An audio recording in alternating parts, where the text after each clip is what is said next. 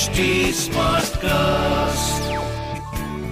You are listening to an HD Smartcast original.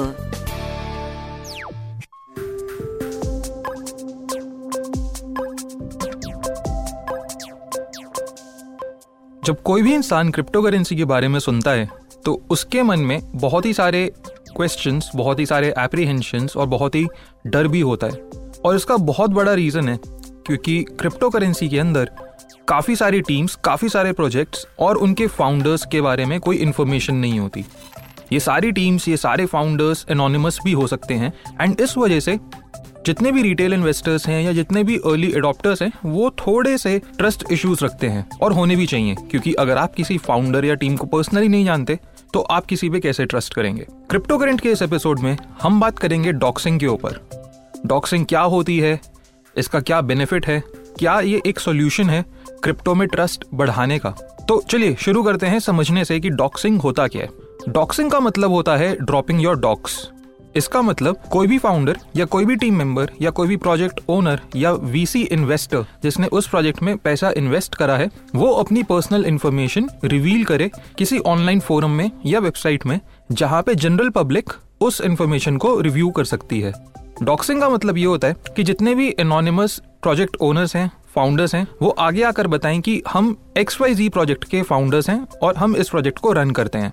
तो सुनने में तो डॉक्सिंग बहुत अच्छा लगता है बट अब बात करते हैं कि डॉक्सिंग के प्रोस और कॉन्स क्या हो सकते हैं।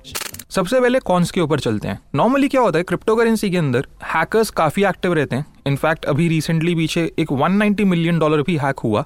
And hacks is a part of crypto ये चीज़ धीरे धीरे हर इंसान समझने लगा है। हैकर्स कैसे काम करते हैं, ये चीज़ थोड़ा बेटर समझते हैं। हैकर्स बेसिकली आपकी इन्फॉर्मेशन स्टील करते हैं एंड वो इन्फॉर्मेशन आपका वॉलेट एड्रेस हो सकता है सीट फ्रेस हो सकता है, या अदर पब्लिक इन्फॉर्मेशन जो आपने रिवील करी है। क्योंकि हैकर्स बहुत ही एक्टिव होते हैं, और नॉर्मली दो चार कदम हमसे आगे ही होते हैं। काफ़ी प्रोजेक्ट ओनर्स फाउंडर्स और इन्वेस्टर्स डरते हैं कि अगर हैकर्स को पता चल जाए कि इस प्रोजेक्ट के पीछे वो हैं तो वो हैकिंग का टारगेट हो सकते हैं।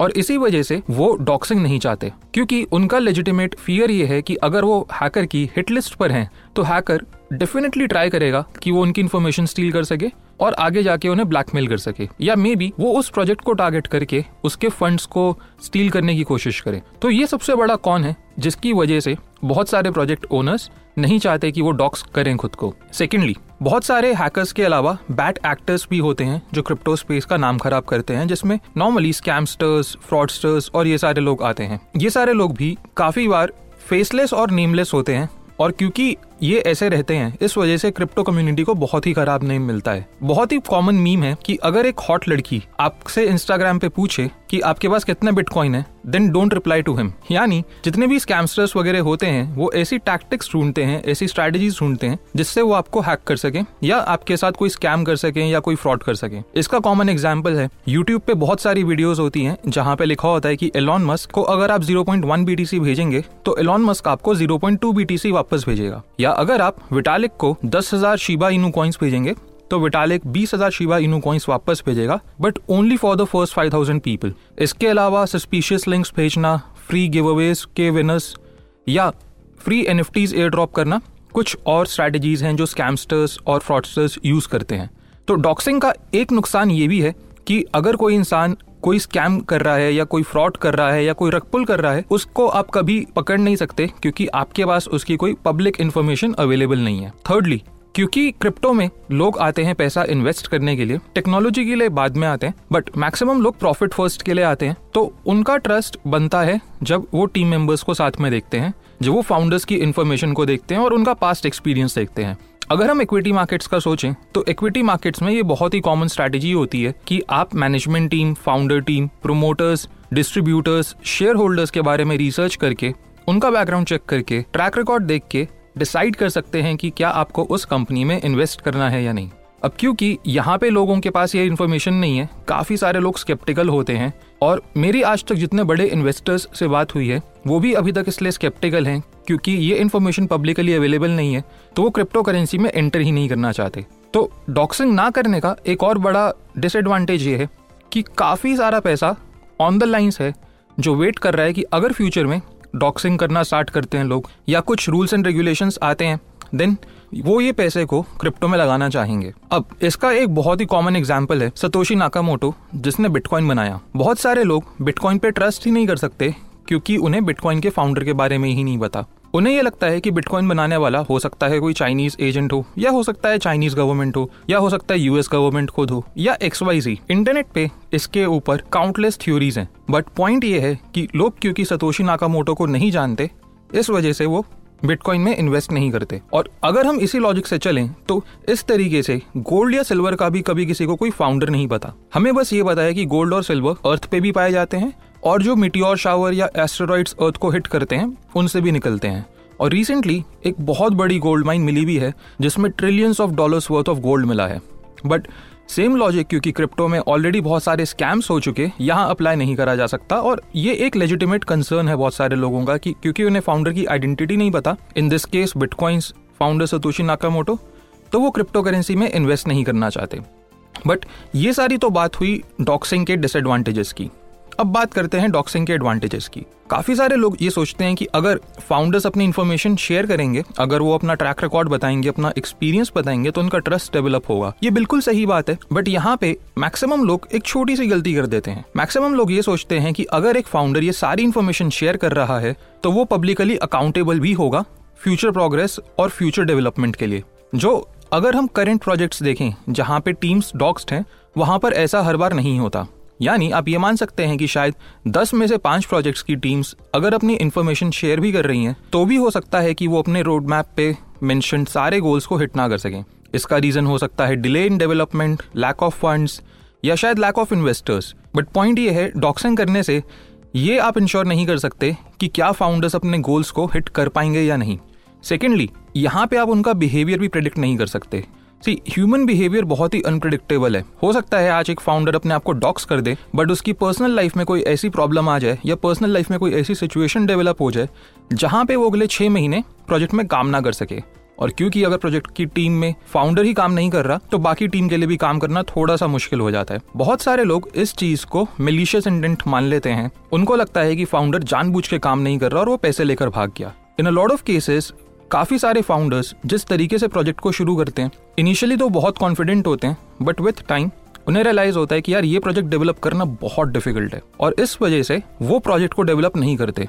और क्योंकि वो प्रोजेक्ट को डेवलप नहीं करते instead of thinking of them as incompetent general public सोचती है कि इनका भी कोई मैलिशियस इंटेंट होगा। In fact one of my mentors has it in the best way that maliciousness and incompetence often looks identical In fact, one of my mentors has put it in a very right way that maliciousness and incompetence often looks identical. तो अगर किसी ने अपनी information share करी और उसके बाद वो कोई गोल हिट नहीं कर पाया या उस प्रोजेक्ट को वहाँ तक नहीं लेके जा पाया जहाँ तक आप एक्सपेक्ट कर रहे थे ज़रूरी नहीं कि उसका कोई खराब इंटेंट हो हो सकता है कि वो इनकॉम्पिटेंट था या उसकी पर्सनल लाइफ में कोई सिचुएशन आ गई, या मे बी जिस तरीके से उसने प्लान क्रिएट करा था, वो वैसा एग्जीक्यूट नहीं हो पाया। अगर आप मुझसे पूछेंगे तो डॉक्सिंग क्रिप्टो में करेंटली एक बैंडेड की तरह काम कर सकता है, क्योंकि क्रिप्टो का कोर है डिसेंट्रलाइजेशन क्रिप्टो पूरे वर्ल्ड को ऑफ़र करता है anonymity and work from home and at the same time to work from any place and build in a community जहाँ पे सारी चीज़ें डिसेंट्रलाइज्ड और ओपन सोर्स हैं। यही चीज़ बहुत सारे फाउंडर्स को डेवलपर्स को और ब्लॉकचेन एंथुजियास्ट को इनकरेज करती है कि वो क्रिप्टो में अपना करियर बनाए। और क्योंकि anonymity is a huge thing इस वजह से बहुत सारे लोग यहाँ पर आते हैं। और अगर हम टीम्स को ही फोर्स करना स्टार्ट करेंगे कि आप एनोनिमस हो जाओ तो बहुत सारे फाउंडर्स चूज़ करेंगे कि वो प्रोजेक्ट को शायद बिल्ड ही ना करें।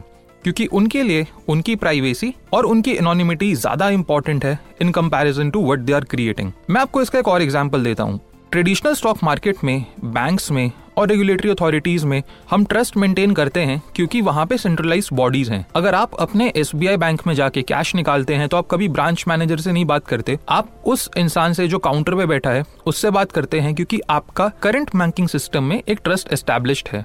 और अगर आपने ओएमजी मूवी देखी है तो वहाँ पे परेश रावल भी एक एग्ज़ाम्पल देते हैं कि अगर आपके घर में लाइट जाती है तो आप डायरेक्ट मुकेश अंबानी को फ़ोन नहीं करते। आप आसपास के इंसान को फ़ोन करते हो कि मेरे यहाँ लाइट नहीं आ रही।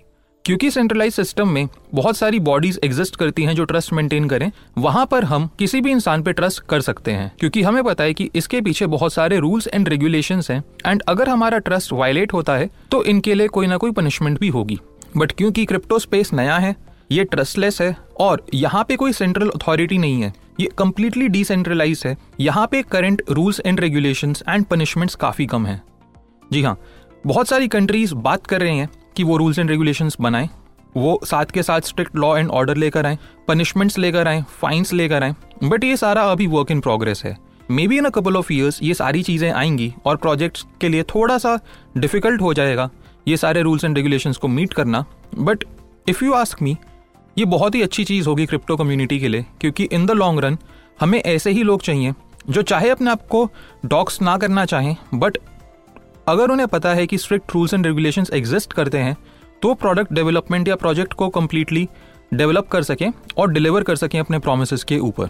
फाइनली हम बात करते हैं एक रेगुलर रिटेल इन्वेस्टर के पर्सपेक्टिव से। अगर आप एक रेगुलर रिटेल इन्वेस्टर हैं और आप कुछ एन कलेक्ट करना चाहते हैं और उनमें से कुछ एन शायद बहुत वैल्यूएबल या बहुत प्रीमियम और बहुत रेयर हैं तो आप नहीं चाहेंगे कि आपकी आइडेंटिटी पूरे वर्ल्ड को पता हो। या अगर आपके वॉलेट में दस बिटकॉइन पड़े हैं जो आपने 2012-13 में माइन करे या शायद 15-16 में खरीद लिए, यानी बहुत ही सस्ते में खरीद लिए तो आप नहीं चाहेंगे कि पूरे वर्ल्ड को पता चले कि ये दस बिटकॉइन आपके पास हैं। क्योंकि हम पहले भी ऐसे एग्जाम्पल्स देख चुके, जहाँ पे लोगों ने अपनी आइडेंटिटी रिवील करी regular retail investors like you and I और उनको टारगेट किया गया हैकर्स के थ्रू या इवन स्कैमस्टर्स वगैरह के थ्रू और काफ़ी सारे लोगों ने यहाँ पे अपना पैसा लूज करा, अपने क्रिप्टो एसेट्स लूज करे, और वो इन सारे टेक्निक्स इन सारे हैक्स का शिकार हुए। अगर आप एक बिग सेलिब्रिटी हैं तो भी आप डॉक्सिंग नहीं कर सकते, क्योंकि आप अपने और अपने फैमिली को रिस्क पे डाल रहे हैं। या अगर आप एक बड़े इन्फ्लुएंसर हैं तो भी आप नहीं कर सकते, क्योंकि एक प्रोजेक्ट पूरा बन और बिगड़ सकता है आपके डॉक्सिंग की वजह से। So this is how I see doxing in crypto मुझे ऐसा लगता है क्रिप्टो में डॉक्सिंग नहीं होनी चाहिए। डेफिनेटली ट्रस्ट बिल्ड करने के लिए रूल्स एंड रेगुलेशन होनी चाहिए। और अगर आप एक्सपेक्ट करते हैं कि एक फाउंडर आके आपसे अपनी सारी इन्फॉर्मेशन शेयर करे, जो सोशल मीडिया हैंडल्स हो गए, या मान लीजिए वीडियोस वगैरह डाले, वो चीज़ बिल्कुल लेजिट है और ये चीज़ होनी भी चाहिए। इसीलिए मैंने बोला कि रूल्स एंड रेगुलेशन से काफ़ी चीज़ें सॉल्व हो सकती हैं। क्योंकि आज भी अगर हम क्रिप्टो में देखें तो हम ऐसे प्रोजेक्ट्स पे ही ट्रस्ट करते हैं, जहाँ रेगुलर अपडेट्स आती हैं, जहाँ रोड मैप फॉलो किया जाता है, जहाँ पे रेगुलर ए होते हैं लाइव्स होते हैं सोशल मीडिया पे कंटेंट जाता है और साथ के साथ उन्हें लेजिट इवेंट्स और मीटअप्स भी कराने पड़ते हैं। बट काफ़ी सारी ऐसी कंपनीज़ ये सब करने के बाद भी फेल हो जाती हैं और लोग उन्हें मेलिशियस इंटेंट वाली कंपनीज़ मानते हैं। Rather than seeing them as companies शायद जिन्होंने जेन्युइनली ट्राई करा but they were not able to hit the success because of any factor so this is what I feel about doxing मैं बहुत interested हूँ ये जानने के लिए कि आप लोग डॉक्सिंग को किस तरीके से देखते हैं। अगर आपके पास डॉक्सिंग से रिलेटेड कोई भी आइडियाज़ हैं या कोई भी ऐसे क्वेश्चन हैं you can directly reach out to me but मैं मिलूँगा आपसे अब क्रिप्टो करेंट के नेक्स्ट एपिसोड में। This was an H T Smartcast original smart Smartcast.